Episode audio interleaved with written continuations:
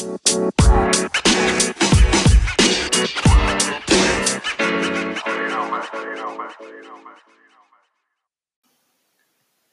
and welcome to another episode of the Transformations with Jane podcast. I'm your host, Jane Nakata, a coach for women here in Japan and the creator of the Jumpstart course and the Women in Japan Mastermind. So, if you are listening to this episode and it's live, I think it's June 10th, and we will have just finished an amazing weekend uh, event here in Iwaki, in Yumoto Onsen, Iwaki, Fukushima. And I've had women from all over the place come to join my live event. It's called Inspire You in Yumoto. So I've done this event three times now. Uh, this will be the third time that I will have done it. And um, yeah, so some of the things that I've learned from doing this event three times over, I'll definitely be sharing with you in a podcast coming up. So keep on listening out for that. Um, as I'm recording now, it hasn't actually happened yet, but I'm sure there'll be lots more to share by the time that comes around. Um, but, you know, just a quick takeaway right now is just to keep doing things. You know, like um, the first time I did this event was uh, over a, a year ago, and, you know, I struggled to get people to join up. And I could have easily, I actually almost threw in the towel like two weeks before, I was like, no, nobody's coming. Nobody wants to come. I'm a loser. you know, all those things. Um, but luckily, some of my friends, um, Jackie Miyabayashi and Helen Iwata, stepped up and said, No, we are not going to let you cancel this event. Get on with it. And so I did. And I'm ever so grateful for that because, uh, you know, it's it's gone. This will be the third time we're doing it now, and yeah, people can't wait to to join now. Before it was like, what is this, and and all that. So yeah, definitely keep persevering, keep uh, reiterating, and uh, doing things you know over and over to give people a chance to get used to what you're doing, and then they're more likely to join in too. So that's just a little aside. And today on the podcast, I have my lovely friend Elizabeth talking to you now, Elizabeth is a, or she's ex corporate, as you will hear. She worked in the financial industry for a long time. And she, after she uh, decided to stop uh, working in corporate, she has started her own business as help with helping entrepreneurs with their uh, money mindsets and their with you know creating more financial security in you know in their business and actually helping them to create streams of revenue to actually work on getting income yeah in their business to help their businesses be successful. So you might be thinking but i don't have a business. This isn't relevant to me. And i i say no no no no. Don't switch off because actually um, what she's talking about can be translated to your life wherever whatever you're doing yeah be talking about these money mindset things. Um, she shares something very personal about what happened when she quit her job in corporate finance. And I also come out with my own story as well. So definitely listen, and um, I'm sure you will come away with some, something you, you can take away from this episode. Yeah, so I hope you enjoy our chat here with Elizabeth. So here we go.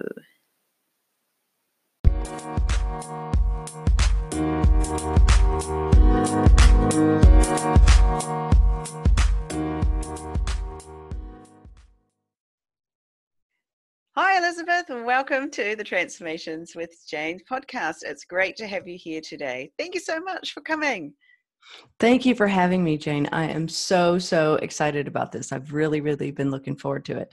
Yeah, me too. And so before we get started into, you know, things, let's just um, sort of tell the listeners, like, you know, how we met and all of that, because that's a bit of a cool story, isn't it? Yeah. Yes, yes. We met um, here in San Diego, and uh, I feel like it was one of my uh, fortunate meetings uh, that weekend when we met at the conference. Um, you know, I was just telling you that uh, I don't know. As soon as we started talking, I just kind of knew. I was like, "Oh my gosh, we're going to be friends." natural. yeah, it was just weird. We just started talking, and Yeah. like an hour later or something, all the people had gone away, and we were still talking. totally. And I don't even know if I even told you this, but you were actually standing at a table, like kind of close to the exit. I was actually on my way out. And I just, I don't know. I was like, oh, God, I have to talk to this person. And then, yeah, we ended up uh, talking for like an hour, but it was, it was absolutely amazing. I'm so glad I met you. well, you. I did not know you were on your way out, but Yeah. I was standing near the exit. Oh well, I'm glad I saved you from leaving too early. I know. Very Yeah. cool. Yeah. So, um, yeah, Elizabeth and I met in uh, California last year, and yeah, I've been following what you're up to over there. You have the most like beautiful horses that Oh, you you look after. Tell us a little bit about that. Yeah, so um, I wasn't always into horses. Actually, um, I did. Uh, I grew up uh, on a bit of land, and I always rode uh, dirt bikes as a child. I started when I was five. Um, but my wife actually was a professional racehorse jockey in Australia. She was actually the first apprentice jockey in Victoria. So when I teamed up with her, there was no doubt that I was going to have to get someone acclimated to horses. Like I just knew that going into it, right? It was sort of one of those unspoken things. So, uh, you know, I uh, when we lived in the city, you know, I worked in corporate for a lot of years and lived in the city, and um, I didn't have horses then, but then we ended up moving outside of the city when I left corporate and we got some land and we got a horse ranch. And then my whole horse riding experience began. And, um, but of course, instead of um, just riding trails and doing all of that, I decided I wanted to do a sport called three day eventing, which is basically like a triathlon on the back of a horse. So I basically took my love of, you know, jumping and dirt bikes and I basically just applied it to a horse. Although I will say that the the dirt bike listens a lot better than the horse does. Okay. right. Yeah. So I just imagine you'd always been like a horse person, but to- that not at all. Yeah, you know what's funny is that um, I was around them a few times as a child, and I remember being really, really drawn to them. And um, a friend that I um, got back in contact with, she she reminded me of when, like, I just couldn't wait to go to her house and see her horse, and I'd kind of forgotten about that. So I think I've actually always been drawn to them. It's just you know sometimes you just you almost you go through life and you're almost not aware of something until it sort of presents itself into an entirely new way and Yeah. um Yeah, no. but once i once i got back connected with them um yeah they they are part of of my big overall journey now which you know i can talk about later on if if you want to but definitely part of my big legacy goal is um contributing and and saving horses i i i feel very connected to them and fortunate that they're part of my life Yeah, and I I mean I love horses as well, and I think I told you I'm actually highly allergic to them, and I can't be around them. Like I Is it can't the- even go to the races. Like there's just too much really hair and dust in the air, and I oh yeah. So um, when I was uh, how old was I? It must have been about twelve. Our school went on a school trip, and it was a horse riding. You know, we went on a horse ride for the school trip, and I'd never been on a horse before. And my mother grew up like riding horses and things on her farm as a kid, and so I just assumed, you know, I'll be able to ride horses too. And so I went on this horse trip, and at the end of the day, I was like, "Damn, I'm itchy, and I'm itchy everywhere." and I got home, and I was like, "Oh my god, my face is swollen up. I can't see out of my eyes." Oh. and um, yeah, like two days I had to stay home from school, and yeah, ever since then it's like when I get near uh, um, horses or I go to like a, a horse eventing thing or horse racing, yeah, it's Mhm.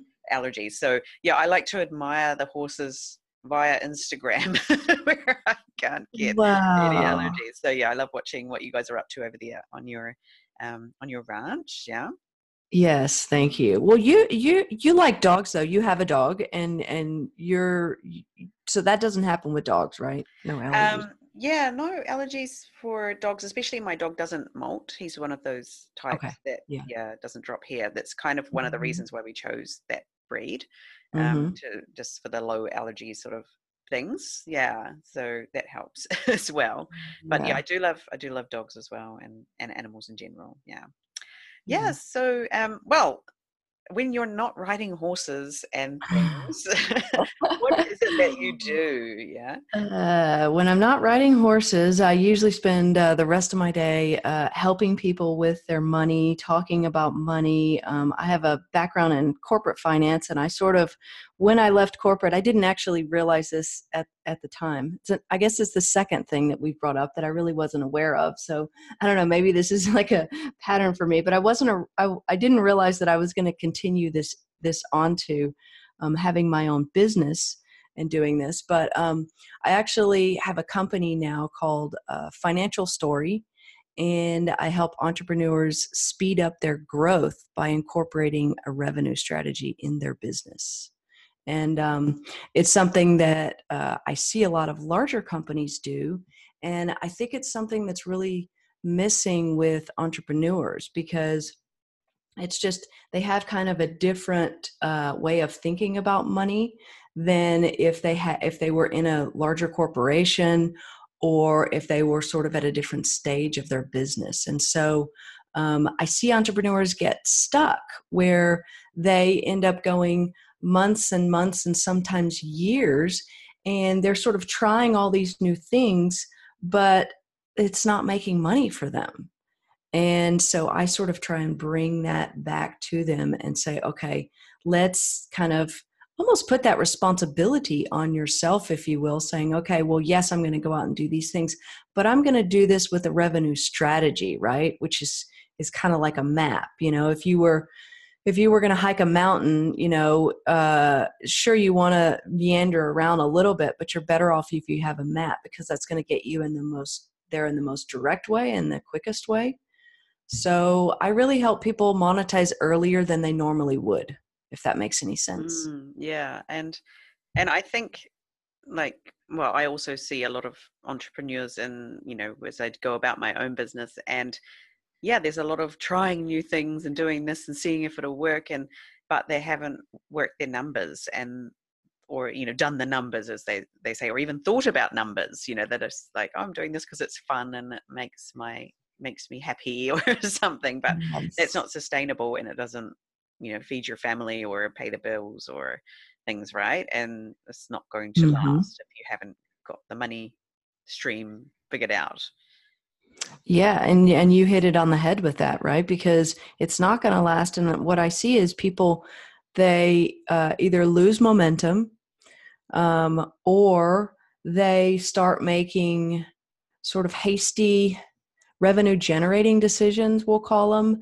um, that really aren't the decisions they normally would have made you know? It's not what they truly want. It's not what they started with. When they when they started the business it's it, it in other words it, it diverges from the biz from the vision of the original business and goes down to well i just need to make money right, right. hanging fruit whatever i can get to yeah keep the wolf from the door yeah. kind of thing yeah yeah and and then and then you're sort of and then what happens you go down that path and you that's not going to be a temporary path because then you're making money right mm-hmm. so i don't know i try and sort of save people from that i guess if you will because um, you know it's one of the things that i think um, is frustrating for entrepreneurs and i think really trips them up yeah, definitely. And um, potentially the reason they've gone into the entrepreneurial line of work is to be creative, is to be doing something that not necessarily thinking about well where is actually this money going to come from right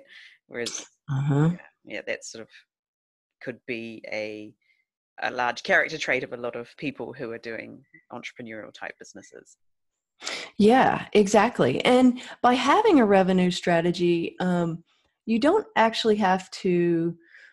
Um, it doesn't take the meandering out of it necessarily. Like you're you're still able to try new things, but I guess trying new things with a plan is different than trying something new that just you're gonna you know throw it against the wall and see if it sticks. Because I mean, entrepreneurs spend a lot of money just keeping themselves in business before they actually start making money. And i don't know if people are really considering that all the time right? Mm-hmm. yeah exactly.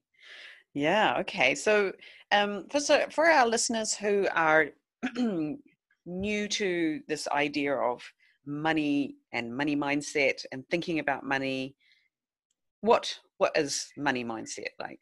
How would you yeah uh, I think uh, money mindset to me really is it has more to do with how money flows in and out of your life than anything else. Um, money mindset to me is sort of your behavior and your relationship with money. Right? Do mm-hmm. you um, do you absolutely uh, hate checking your bank account? Do you, um, you know, does it does it make you feel uncomfortable when you have to um, pay for something?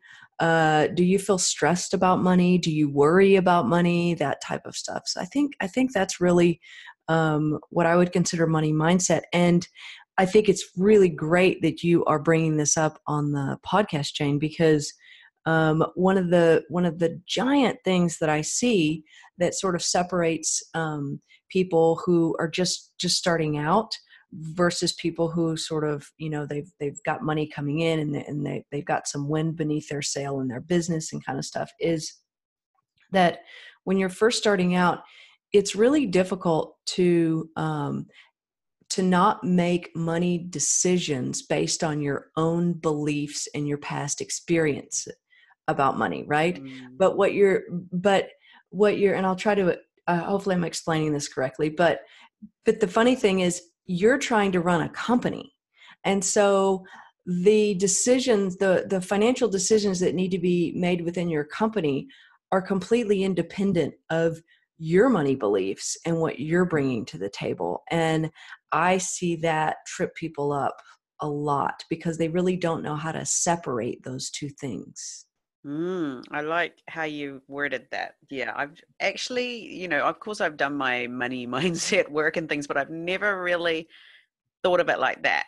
Yeah, that we have to separate our personal money beliefs and experiences from the company or the, the business, right? They shouldn't be same, same. Yeah. yeah. Yeah. Yeah they shouldn't. And you know if you if you think about it in a in a larger company um, that wouldn't even be acceptable. Yet we accept that you know as um, you know stage one entrepreneurs. In a large company um, you would not be allowed to bring your own money beliefs into it of course. You'd you'd be that would be silly right? You would never make a company decision based on that. Yet we do that. And so and that keeps that that keeps people really it keeps people small honestly. Mm, it does it does. And i notice you know some of my listeners are not business owners as well or you know a lot of them maybe you know thinking oh it might be cool to do this or that um, but mm-hmm. potentially some of them are yeah also not business owners. And so how do you see people doing this in their in their daily lives? Is this um, like revenue revenue what did you call it? The revenue strategy? Um, yes. is that something that we could bring into our daily lives as well?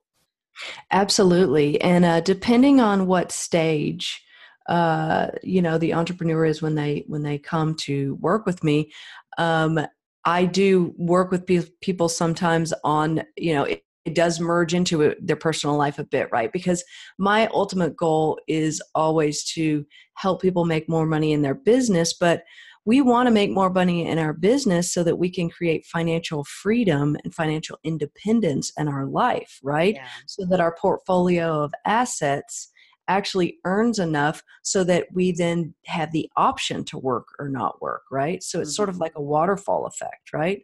So these money decisions and money mindset um, definitely um, applies out outside of of business and um, one of the things that that I think you know for your listeners that uh, maybe aren't um, business owners at this stage, I think something that I've seen trip people up in terms of personal finance stuff is that people make money decisions and big life altering money decisions sometimes based on unlikely outcomes.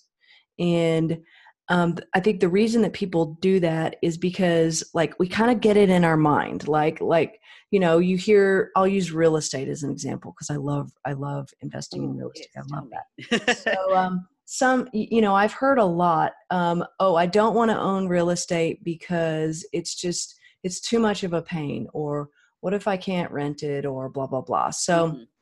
i was actually working with a client a couple of weeks ago and uh, she uh, she is in a uh, a corporate job and she's believes that she's pretty much going to have the same salary for quite a long time within reason right but she doesn't see a whole lot of shifting with that but she wants to reach financial independence and she wanted to retire early, right? So I said, mm. okay, great, no problem. But we got to figure out what other pieces we're going to bring into this, right?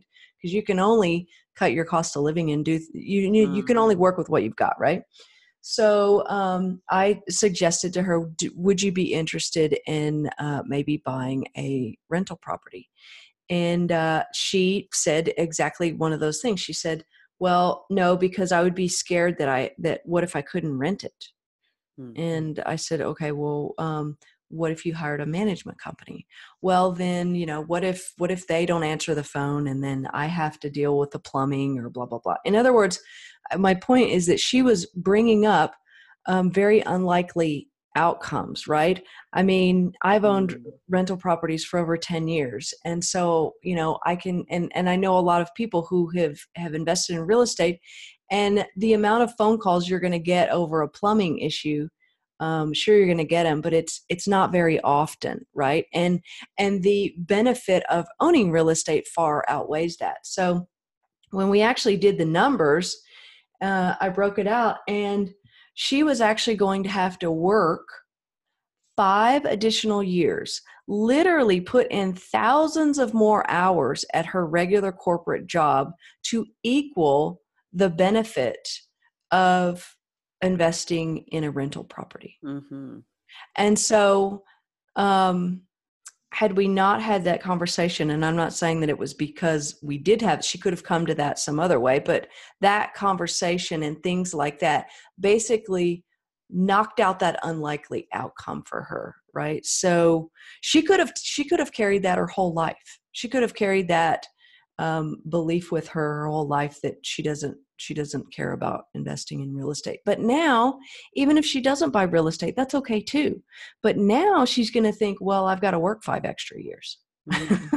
Yeah, like seeing I mean? the reality, like with the numbers. Like a lot of us, yes. you know, who are not really interested in numbers are sort of scared to look. Do you know what I mean? Or yes. to calculate or to sort of yeah even have a go at thinking about what that might look like but if you do yeah it can become very clear as to what you should be doing. It's obvious right when you see the numbers and that's something i'm yeah i'm also working on like doing the numbers. Yes. yeah instead it's, of just winging it. And you know i get it. It's it's it's not fun right especially if um, you don't have a close relationship with money or you don't sort of welcome money into your life or or you kind of if you get that if you get that odd feeling in your stomach when you you know have to pay a bill or talk about money or something then of course you're not going to want to you know look at the numbers for for something like that you know um, mm. I, I understand that completely so how can we sort of get through being like that like that's not a great way to continue living is it really like every expense that you have to pay or you know yeah. like feeling that feeling of dread every time you know you have an expense like something unexpected you don't want to pay for like you know you need a new air conditioning unit or you know something boring like that right? Yes yeah yes. like it's different if perhaps if you're going to buy something exciting or whatever but yeah having that feeling of dread oh am i going to be am i going to be okay if i have you know because we have to pay for this? How do we get through being like that? Is there hope for any of us you know, who do that? Yes, yes. Um, I think uh, I think the the most direct way to sort of hit that on the head is to um, to ask yourself, do you think it's difficult to make money? Because a lot of people think that um, when they have money, then it's just something that they have the potential to lose or um, it could go away or money is difficult to make and it's just it's just like any other perception jane like if you think that money is difficult to make, then that's your perception. So money is going to be difficult to make because if it, it is what you believe it is, right? Yeah, it becomes your reality, doesn't it? Yes, it becomes your reality um, because our perception basically determines what our what our reality is. So um, I think really asking your yourself questions like that. Well, do I think money is difficult to make? Do I do I see this as hard? Do I feel like I have to go out there and work so hard for my money, right? Because it's actually at the end of the day, it's not the money. Like, you know, money takes the blame for so many things. But money is just energy, right? It's just a it's just a, a physical form of energy. Um, but it's actually what's behind money like what what money represents to you that's driving all of this and so if you can sort of mentally sort of push the idea of money to the side and go well what's mentally behind money? What did my parents think about money? What do i really believe about money? You know how is how does money how is it handled within my relationship? Even what am i saying to my kids? You know? Mm, yeah. that's where that's really um, i think that's that's kind of the first step in all of it. Yeah especially um, what you said these perceptions we have sort of grown up thinking of as facts yeah? Um, whereas actually they're not they're just perceptions. Yes. Yeah. Uh, yeah i mean i like for example my um my family the in my family the perception of money was yeah you have to work for money it doesn't just come to you. Um and if it if and you know i wouldn't necessarily say it was my parents in particular that instilled this in me but just you know growing up and around the people i grew up with and where my family lived and worked this was sort of the the discussions that i heard or whatever.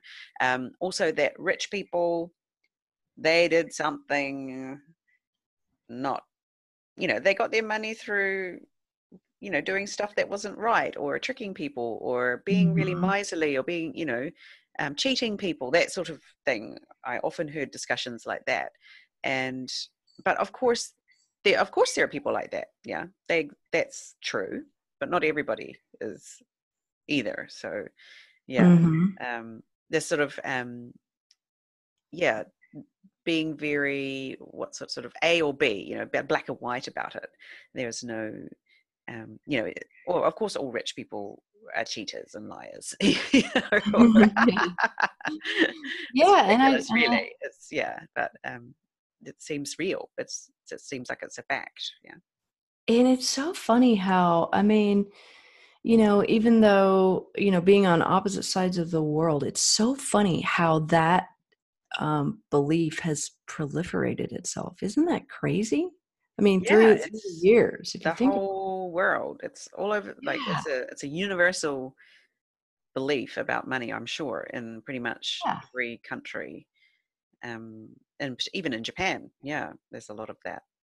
Yeah, but you know, um, so let's just let's just pick that apart for a second, um, so that you know maybe if your listeners uh, have the same experience that that mm. you do with that, and that, like we said, most of the world does.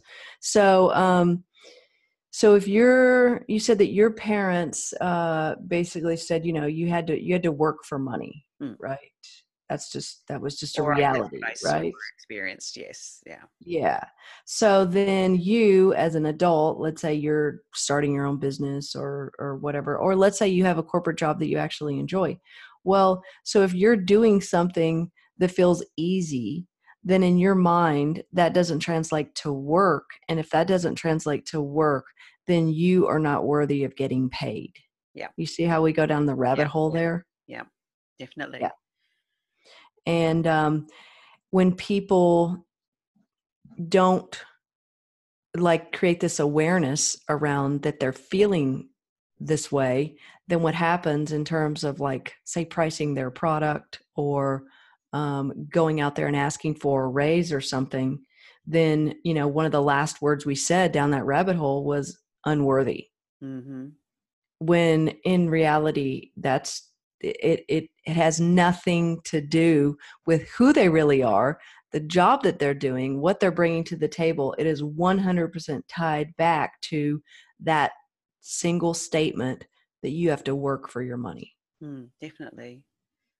Yeah, I'll give an example of something that happened to me not that long ago in, in this topic. Like, um, so I was selling tickets to an event that I was hosting, and it was the first time that I've done this event. It was a live event here in Japan, and I had to I like I had to work to get people in that room. Like it was the first time nobody knew could sort of really get to grips with what I would be doing at this event, and it was really tricky getting people to actually pay the money and come.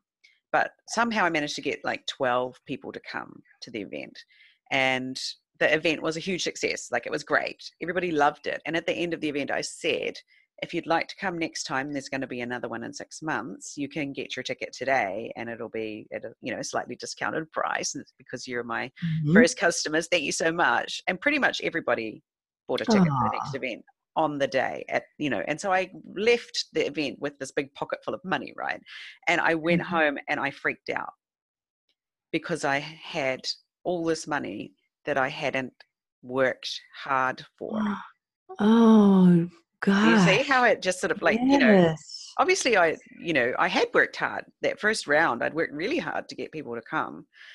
Mm-hmm. But, you know, the, the, the on the, the on flow or the, um, I don't know what the, mo- the momentum. So all this mm-hmm. other money came to me and I had a lot of trouble accepting that money. I was sort of, I felt sick in my stomach. Did you feel like that you didn't deserve that money? Yeah, because I hadn't worked. done anything for it. You hadn't just, worked yet for it. Right? Yeah, I hadn't like sweated and, uh-huh. and groveled or you know like hustled and you know all those words that you hear. I hadn't you know it had just sort of like come floating towards me in a big river, um, which is what we would dream about, right? Uh-huh. Yeah, we dream about money just sort of coming to us, but then when it happens, like I, that was when I realized, oh my god, I still have not dealt with this issue of I have to work hard for my money or I'm not earning this I didn't earn this money um, I obviously still carry that belief you know mm-hmm. because here's yes. the here's the evidence that I still believe that right mm-hmm. so um, that was a real eye-opening experience for me to observe myself yeah um, yeah was happening mm. that is great now do you think um, do you think if you'd sort of if you'd been able to turn the tables in your mind at that moment and say, well, yes, I don't feel like I deserve this because I haven't I haven't quote unquote worked for it yet.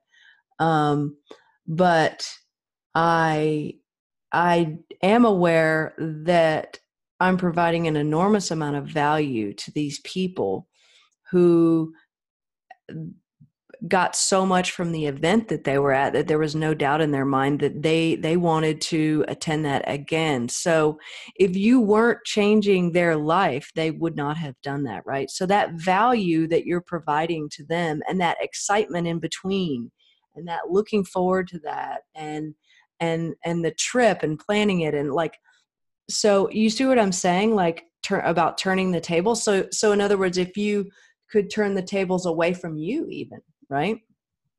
Yeah. And look at it like, okay, the value that you're providing to them. And I and I think and I think that we all have to do this on a regular basis, especially when when we are in business and we're thinking about pricing and stuff like that. Because if you think about pricing in terms of, well, this is how much money I feel like I deserve or need or want, then that that has nothing to do with your customer, right? It's it's it's shouldn't even be connected.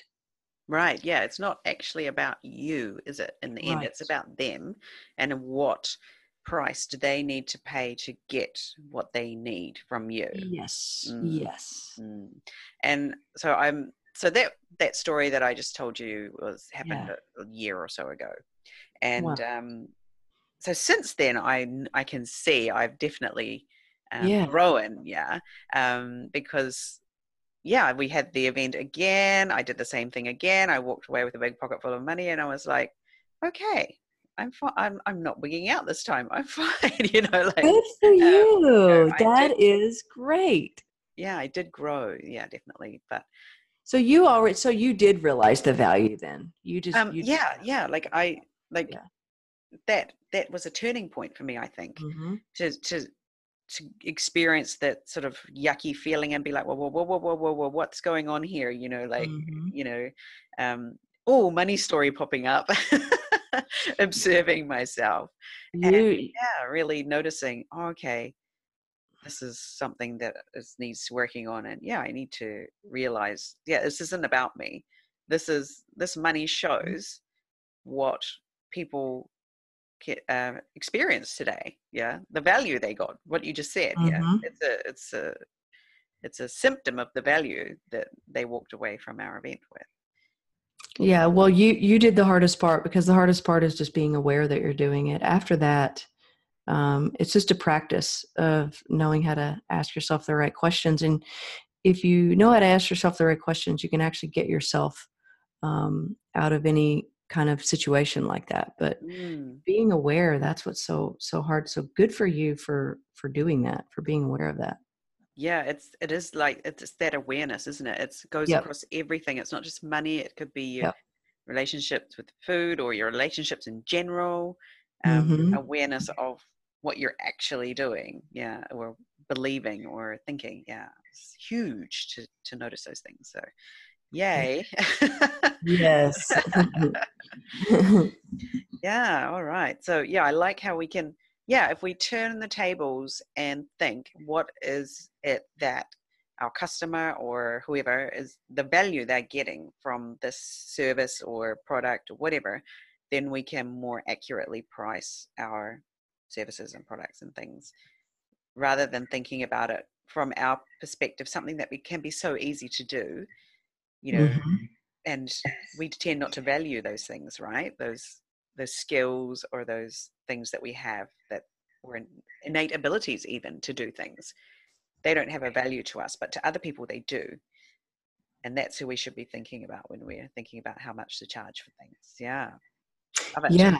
Yes definitely because i think um you know the the reasons that the that the uh, customer is going to buy the products are so incredibly different than the reasons that you believe they're going to buy the product that i mean it, you're just kind of wasting your time trying to guess why they're going to buy it anyway. So you might as well go ahead and turn the tables and say well what is the value that i'm really offering here? Because like I said, you're not going to guess it right anyways. And the, the, the next part of that is that um, when you're selling that product and you're in front of someone and you're talking about it, you naturally have more confidence about it if you're just focused on the value rather than the price. Mm. And so if you've if you've swapped that in your mind and you're saying no, this is not about price, this is about value, then it comes through in the energy, right? You know, I mean, you can mm. pick up on the energy. Of course, we all pick up on energy of someone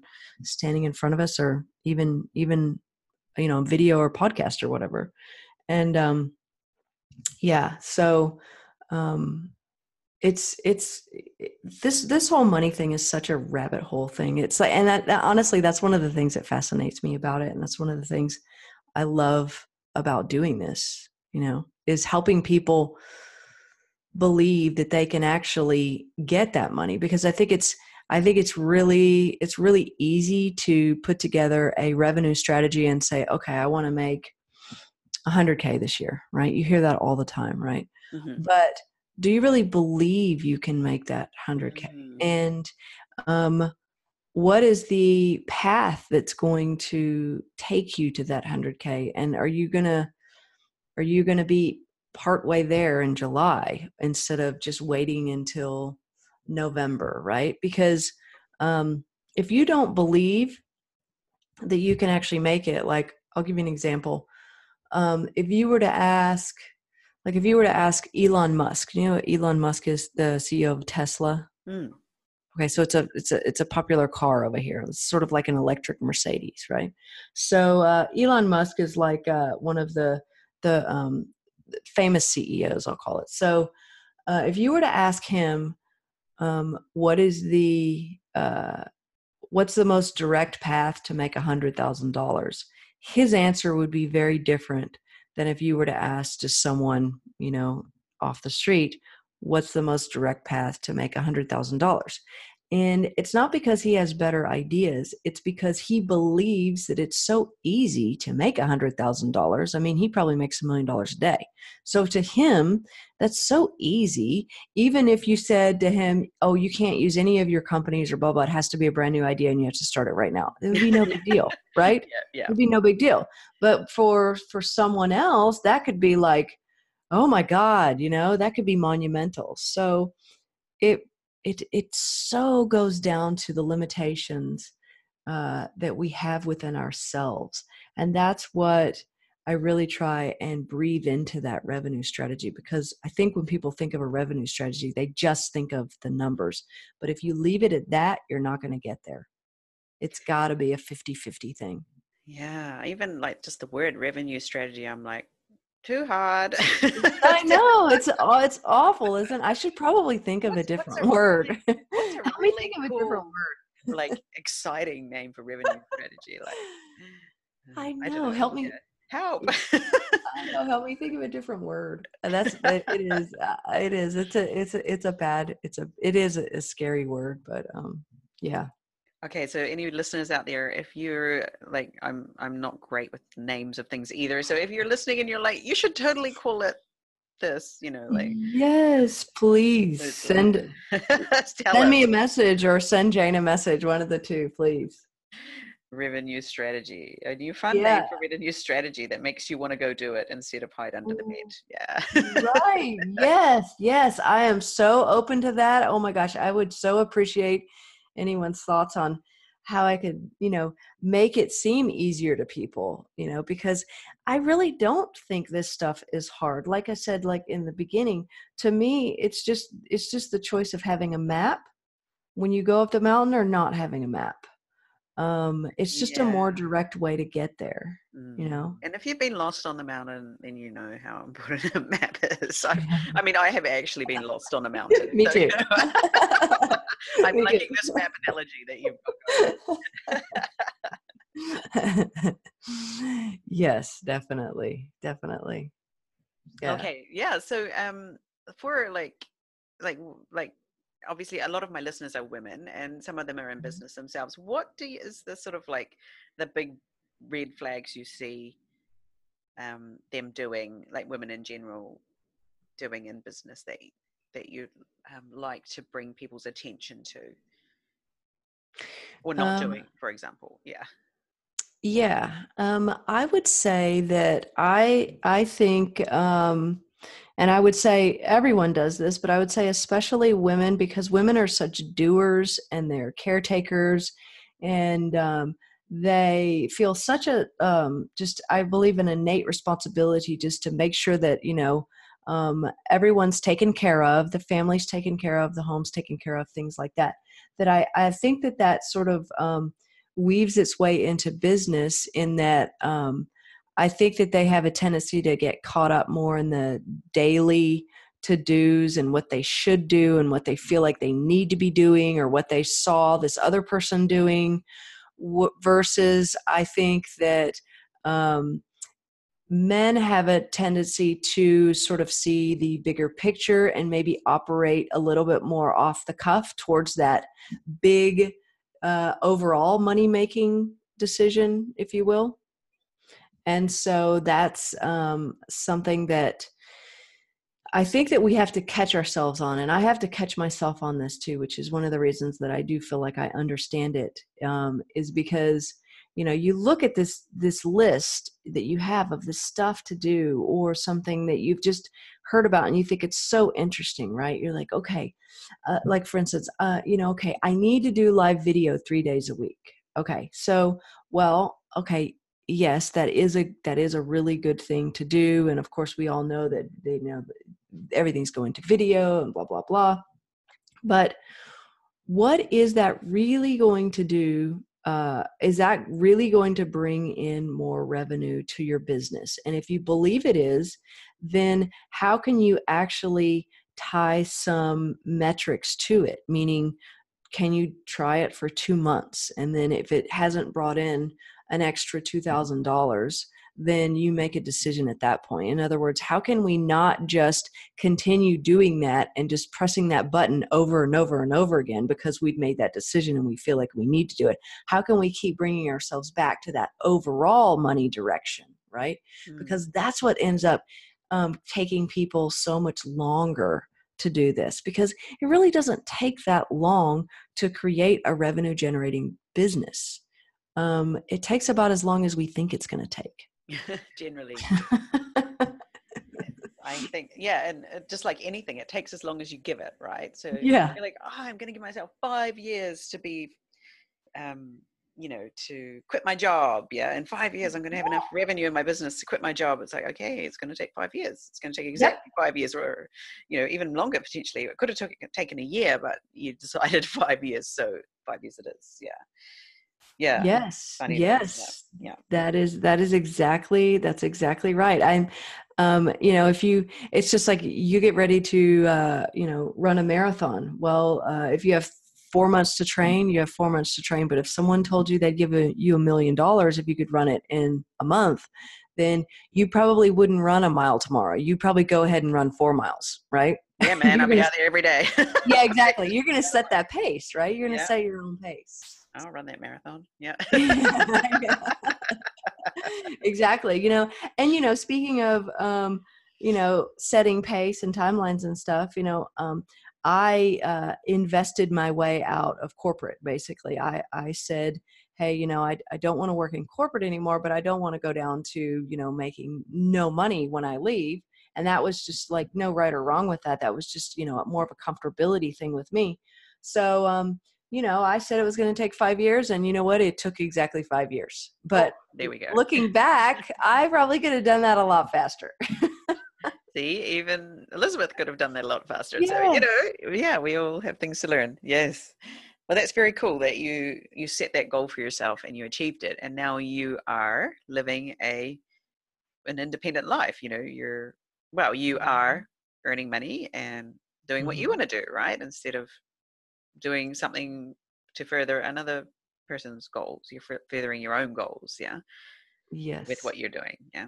Mm. yes yes i absolutely am but you know um i you know it for for as much as i uh, am doing really well with this right now i don't want to paint the picture that this was just always you know rosy either. I mean when i when i left corporate i definitely left um, you know i had a financial strategy in place for myself and i def- definitely left at a com- comfortable place but um, i what i didn't realize is that i was under the impression that because i had been so successful in my corporate job that I was also going to be that successful as an entrepreneur. In other words, I thought, um, well, I have a really great relationship with money, and because I've made money in the past, that means I'm always going to make money. And I can't tell you how wrong I was with that. Ooh. And I sat in that, honestly, Jane, I sat in that for probably a year. And and one day, I don't know can't even remember what happened but i remember walking out into the to the garden my my wife was watering the garden and i walked out and i said i have finally figured out what is holding me back. And and it was that that um i was completely um discounting how different working in corporate is to actually owning my own business because working in corporate um, you know, and I had I'd worked my way up, right? And so I was part of a really tight knit team that I really enjoyed, and we did some really great things. And so when I stepped out of that, what I didn't realize is that now I was the product, right? Before it was so easy for me to go into board meetings and present um, products that I had been part of, that I had helped design right? Because i i designed financial products right? And so that was that was so easy to go in and talk about those but that wasn't really my product you know? But now i'm the product.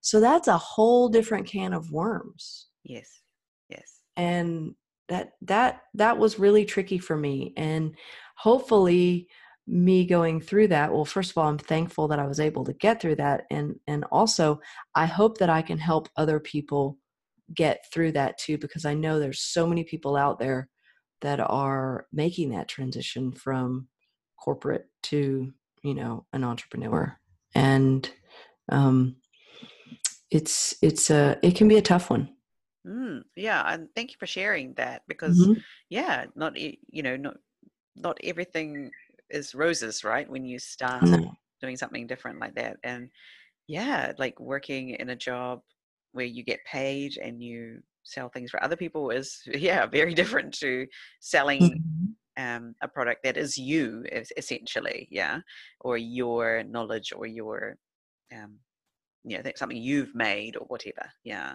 it's it's quite different yeah. I, I resonate with that as well yeah thank you for sharing that yeah yeah very, very um, very very useful i think to a lot of my listeners wherever you are in your um, in your career or with perhaps you're thinking of starting a business or maybe you've already started one or you've started one and it's not going that great. Yeah there's something for everyone mm-hmm. here, i think. Yeah. Yeah so is there anything else that you would like to tell the listeners about before we sign off today? Um, people like if people like oh my god i love elizabeth. I want to work with her. How can they get in touch with you uh, well, it's time to sell I, yourself, darling. Yeah. okay, so let's just talk about the value, right? Yep. uh, I um well uh, as I said, my company is called Financial Story, and uh, you can find it at myfinancialstory.com or just my first and last name, elizabethralph.com. And um, I have a program and I basically take people through a lot of the stuff that we talked about today. And the whole goal is to get you out there making money sooner by uh, putting a money strategy in place and also getting you closer to your money, showing you how you can separate your beliefs about money from your company's belief and also from your customer's belief right? Because what you believe doesn't doesn't necessarily we think that what we believe about money our customers think too but they don't right? And the sooner we can sort of break that tie the better off. Um, and i just i i feel like i'm really helping people you know besides get their get their business going sooner i feel like i'm really helping people in terms of just their overall um, clearing that path to financial freedom for them because um, that once you can actually cross into not being so dependent on um, you know going out there and and having to do something to actually pay the bills once you can cross that line into having your portfolio pay for it and it doesn't even have to be all of it right? It doesn't have to cover your full cost of living. There's actually different stages of that.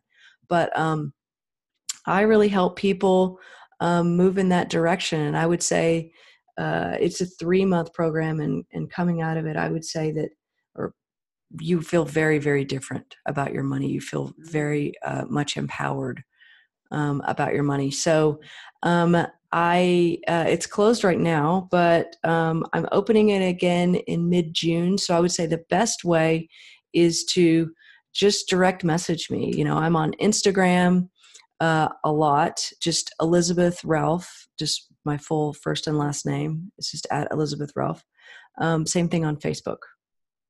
Just okay. you can direct message me there, or you can go through the website. But but feel free to, you know, um, ask me questions about this stuff. And I would love to hear like I definitely want to hear when you guys come up with a new name for revenue strategies. I can move away from that because it's almost like a bad word.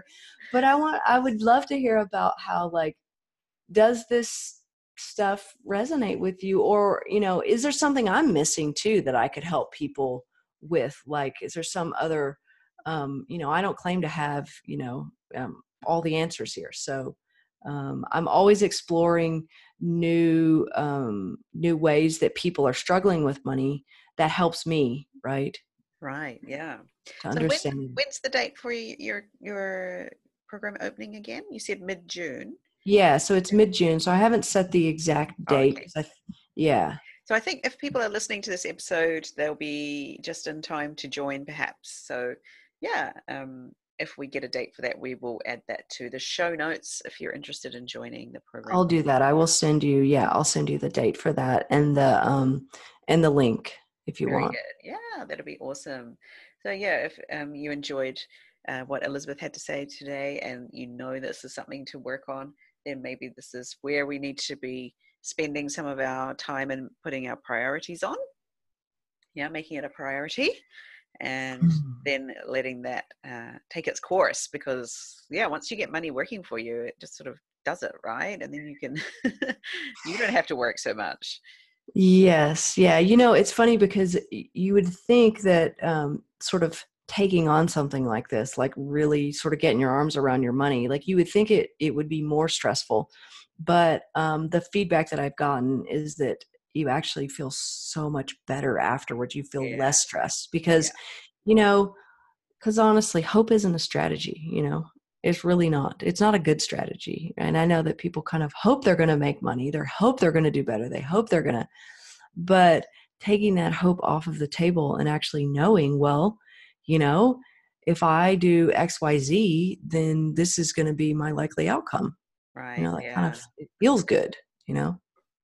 yeah i can definitely resonate with that so yeah let's stop avoiding what needs to be dealt with and yeah make your money work for you and instead of having to work for it yeah mm-hmm. Yeah, all right. Well, thank you so much for joining us today. And I really appreciate you like sharing, you know, your journey with money and um you know, giving us a little taste of how how we can, you know, start working on our own money stories and improving our way of thinking about money, but also just to know that you don't have to put up with this. Like this doesn't have to be like this. If if it is that money is the stressful thing for you, it doesn't have to be like this yeah so all it takes is a little action you know to do something a little bit differently or you know maybe try elizabeth um, course or whatever yeah you can Yeah. move on from it yeah we can change Yes, definitely, because we see that these uh, sort of, you know, what we talked about in the beginning with, uh, you know, the beliefs, right? We see that this proliferates itself through generations of these these things that we believe about money, and uh,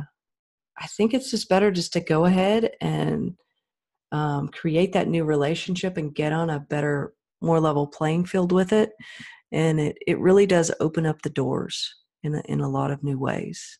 yeah. Awesome. Well thank you so much and i You c- are hope to see you in person again somewhere in the world sometime Yes, thank you so much for having me on here, Jane. I just think so highly of you, and um, I really, really appreciate this time to um, spend with you and get to talk to you. So Yes, I would love to see you in California. or you can come to japan yeah. I would love to go to Japan. Oh my gosh, I can imagine that the uh, my grandfather was actually in Japan for a little while, and so my entire life, he just told me how much he respected the Japanese people and how you know they were just so I don't know. He just loved like the the properness of it and uh, the politeness and all that. So I, you know, I grew up hearing that. Um, right yeah and so yeah i would i would love to to come to japan someday for sure Okay, let's make it happen. Yeah. Yeah. yes okay, take care. all right thank you jane Bye. okay bye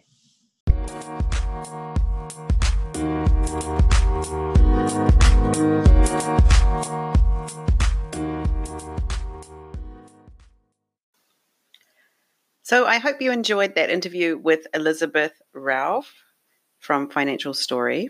So I had such a great time talking to her, and it w- and you know I love doing podcasting for so many reasons. You know, I get to talk and people listen. You know, but also you know I get to talk to you know my guests. And you know i met elizabeth in real life last year in october but we haven't actually spoken i don't think since then. Uh, you know we've chatted and messaged and all of that but we haven't actually spoken to each other since then. So if anyone's thinking of starting a podcast then this is one of the really great benefits of actually doing the podcast is you get to make a time and people show up and talk to you and you can just even be in your own house etc so i was just talking to and now i was just talking to elizabeth and she's in san diego. Um, a few weeks ago i was talking to gretchen miura who's up in akita. Um, i was talking to jasmine who's in california a few weeks before that you know and so I don't even have to go anywhere. but I can have these really awesome conversations and find out cool things from um, lots of people all over the place. And so it's not just about creating content to fill in my episode that comes out every Monday. For me, it's a wonderful way to connect with people and get to know people.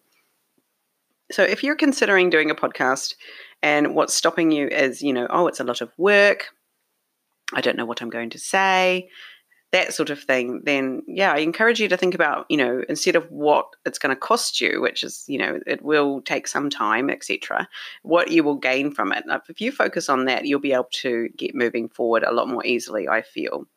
And um, we were actually, after we stopped recording, we were actually talking about should Elizabeth start her own podcast, and I was encouraging her to because um, well, one, it seems that people have been asking her to start one. So that's always a good sign, right? but, you know, two, it's it doesn't have to be hard. You know, it can be as hard as you want to make it. It can be as easy as you want to make it. And it can be as perfect or as imperfect as you want to make it. And I encourage you to not aim for perfect because nobody's actually going to appreciate it for in its perfection. But people will appreciate you for being real and just doing it in your own way, however that might be.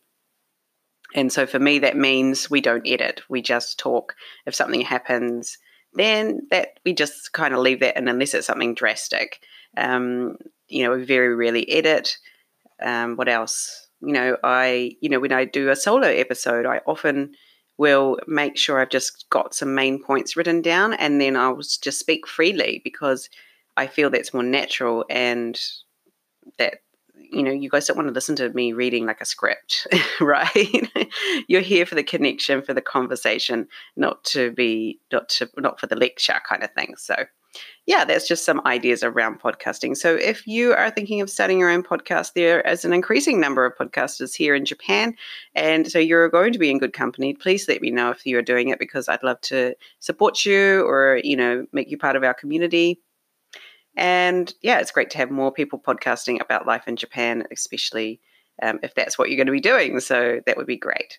So, yeah, if you are interested in joining Elizabeth's course, which um, she just happened to mention that it just happens to be opening up, and I was like, oh, wow, that's that's great timing because when this episode comes out, then she, her course will nearly be opening up again. So, um, if Elizabeth's words really spoke to you today and you're like, yeah, I'm sick of this. I really want to change how I approach money. I want to change how I deal with money in my business or even in my life, then um, just go to the show notes. You'll be able to find all the links you need to um, join up. I'm sure there'll be some sort of free training or something that you can access anyway, even if you don't want to join the course.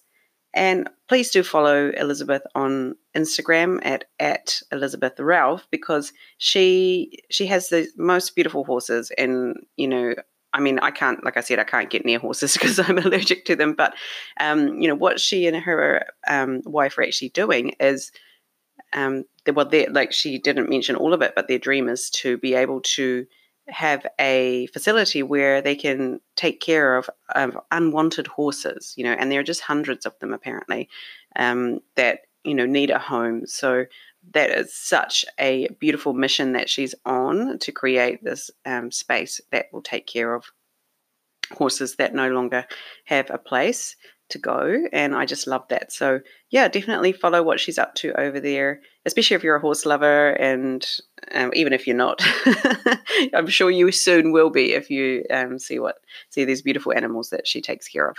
All right. So, that is all I have for you today. I really hope you enjoyed that.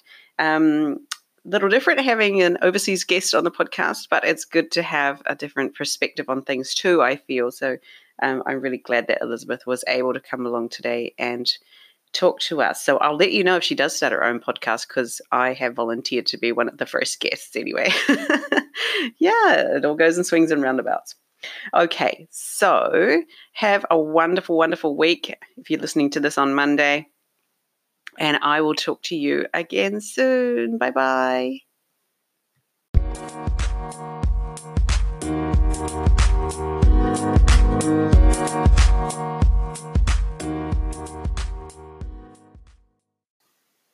皆さん、こんにちは。今日のゲストはエリザベスさんでした。エリザベスはサンディエゴに住んで、奥さんがオーストラリア人。なので、ジェーンがニュージーランド人で、あの、オーストラリア人とニュージーランド人の鉛の違いをちょっと分かってきて嬉しいなって 言ってましたね。そう。で、あの、奥さんと、あの、馬を飼ってるんですね。で、馬をあの、乗るのは、もう、若い時から乗ってなくて、もうちょっと大人になってから乗るのは始まったんだって。あの、奥さんの方が、あの、ジョッキーでしたって、オーストラリアの方にジョッキーだったので、あの、その、馬が大好きの二人で、あの、今は馬を、あの、馬を飼ってるし、あと、あの、レースとかイベントに乗ったり、その競争にもやってるし、あと、あの、これからもっと、あの、住む場所がない馬とか、あの、捨てられた馬のいい場所を作るために大きな牧場を作るっていうのは、あの、今頑張ってるんですね。それはすごくいいなと思ってました。もう本当に馬、私は馬大好きなんですけど、あの、アレルギーなんですね。で、近くにいるともう苦しい、息ができないとか、目が痒くなったりとか、うん、あの、そのエピソードも話したんですけど、あの、しょあの小学生の頃のエピソードで、あの、初めて馬乗ってみたら、アレルギーになって、もうすごく痒くなっちゃって、見えなくなったり、あの、目が大きくな、あの、膨らんじゃって見えなくなっちゃってとかの エピソードの話しました。で、エリザベスさんは、あの、昔、あの、前の仕事は大きな会社のファイナンス、ファイナンスの会社で、あの、働いてて、あの、ある日、もう、あの、この仕事は自由じゃないから、もうちょっと自由になりたいなと思ってて、あの、どんどんどんどんインベストメントをしながら、あの、ある日、仕事を辞めて、で、自分の、あの、会社を作って、あの、ファイナンシャルストーリーっていう会社で、あの、いろんな企業家とか、あの、まあ、ビジネス立ち上がる人のお金に関するあのサポートをしてるんですね。例えば、そのマニーマインセットっていう言葉をも言って、お金の思い込みなんですね。あと、revenue strategy って言ったんで、revenue strategy はなんか真面目そうな言葉なんですけど、どうやってお金もらうっていうことなんですね。で、その地図を作って、あの、これからビジネスに、を作るんだけど、地図がないとちょっと迷っちゃうっていうことですね。その revenue strategy でもその revenue strategy ことという言葉がなんかちょっと真面目そうなので、もっと軽い楽しい言葉はないのかなって私たちが 話してた。なので、もし、あの、あったら教えてください。あの、エリザベスさんも知りたいって言ってましたね。で、あの、今日話したのは、その、お金の、お金の思い込みのことだったんですね。で、ありますか？皆さん。多分あると思います。みんな、みんな持ってるんですよ。あの、例えば、子供の頃によく多分親とか親戚とかお友達から聞いたのは、あの、おかお金が少ないとか、お金が足りないとか、お金を大事にしないとなくなっちゃうみたいな、お金貯めないとダメだみたいな、ね、その少な、なん、あの、足りない、足りないマインドセット、足りない思い込みもありますね。あと、あの、働かないとお金もらわないとか、ちゃんと働かないと。で、あと、お金たくさんある人はなんかずるいとか、そういうずるいことしてたからお金持ちなのとか、そういうあの思い込みが結構あるんですね。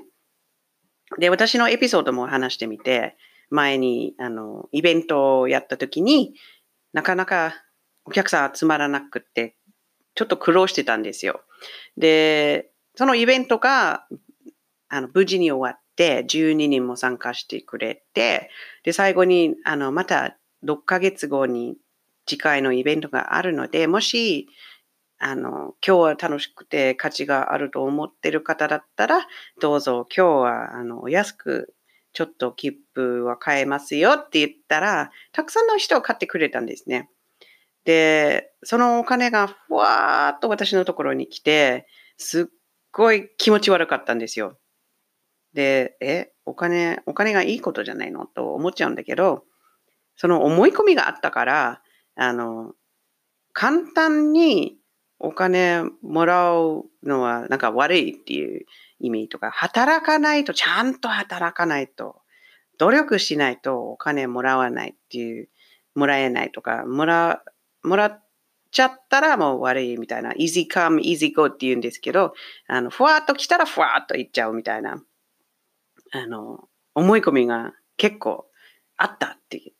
でも、かえっての、その、気持ち悪いき、あの胃が痛いみたいな感じで、あの、これなんだろうって思って気づいたんです。あここれ、このお金がふわーっと来たから、その思い込みがあるんだって。もちろん、その努力してたよ。一回目も人集まるのすごく大変だった、いちいち。で、で、エリザベスさんが言ったのは、そのお金は、あの、バリューなんですよって。J のバリューがそのお金で現れ、現れてる。なんかただ なので、あの、努力じゃなくて、バリュー、価値、価値が、価値がある。なので、お客さんがすごく、そのイベントに対してすごくバリューがあるっていう証拠なんですよ。って言って、はあ、それはいい考え方ですね、と思いました。うん。そういうふうに考えたことないですね。面白い。なので、皆さんももっとお金について勉強したいんだったら、多分、あの、Google で検索するといろいろ出てくると思います。で、最初の一歩は、その思い込みがあるっていう、気づくっていうことが大事ですね。じゃあ、エリザベスさんはこれから、あの、えっとね、6月中旬にコースが始まるので、もし興味があったらぜひ参加してみてください。あの、もちろん英語なんですけど、いいトレーニングになると思いますね。OK。じゃあ、これで終わりになるので、あの、ぜひ皆さん、ポッドキャストクラブに参加したり、ジェーンのインスタグラムでタグして、ジェーンの方タグして、今日のエピソードのあの勉強したことを教えてください。あの、お待ちしています。Okay, have a good week and see you again soon. Bye bye.